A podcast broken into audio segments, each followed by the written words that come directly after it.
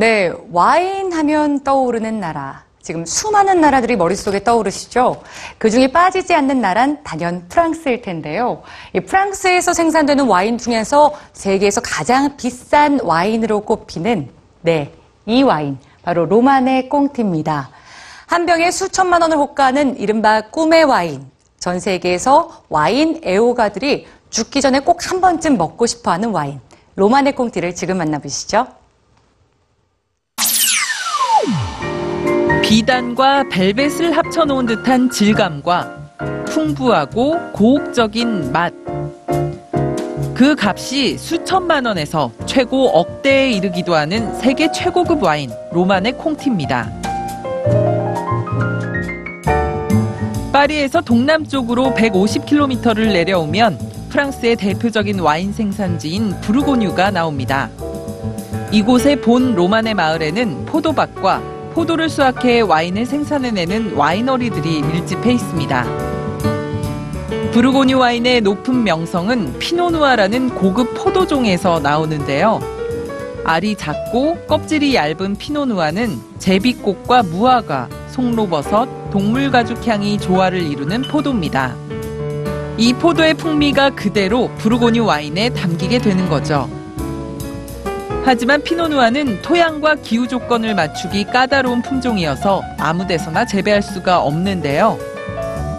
Et ça, c'est assez euh, particulier en Bourgogne puisque vraiment, d'un village à l'autre, les terroirs changent et on a des terres qui sont plus ou moins fines d'un terroir d'un village à l'autre. Et c'est ce qui fait la différence. Avec le même cépage pinot noir, on fait des vins complètement différents d'un village à l'autre. 와인을 보관하는 오크통도 와인 맛과 향을 결정하는 중요한 요소입니다. 오크통은 처음부터 끝까지 사람의 손을 거쳐 만들어지는데요. 통 내부에 참나무 장작을 태워 약 4, 50분을 구워냅니다. 굽는 시간에 따라 와인의 맛과 향이 달라지면서 명품 와인이 탄생하게 되는 거죠. 그리고 여기 부르고뉴를 대표하는 최고급 와인 로마네 콩티의 와이너리인 도멘드라 로마네 콩티가 있습니다. 로마네 콩티의 역사는 13세기로 거슬러 올라갑니다. 당시 로마네 포도밭은 생비방 수도원의 소유였는데요. 17세기에 들어서면서 수도원이 철폐되고 포도밭이 매물로 나오게 되자 루이 15세의 조카인 콩티공과 루이 15세의 애인이었던 퐁파두르 부인의 인수 쟁탈전이 시작됩니다. 루이 15세가 이곳의 와인을 너무나 사랑했기 때문이었죠. 로마네 포도밭을 이용해 루이 15세의 총애를 받아 권력을 거머쥐려는 퐁파두르 부인에 맞서 콩티공은 막대한 돈과 비밀 경찰을 동원해 이 포도원을 차지하게 됐고 그의 이름을 따 지금의 로마네 콩티가 탄생하게 된 것입니다.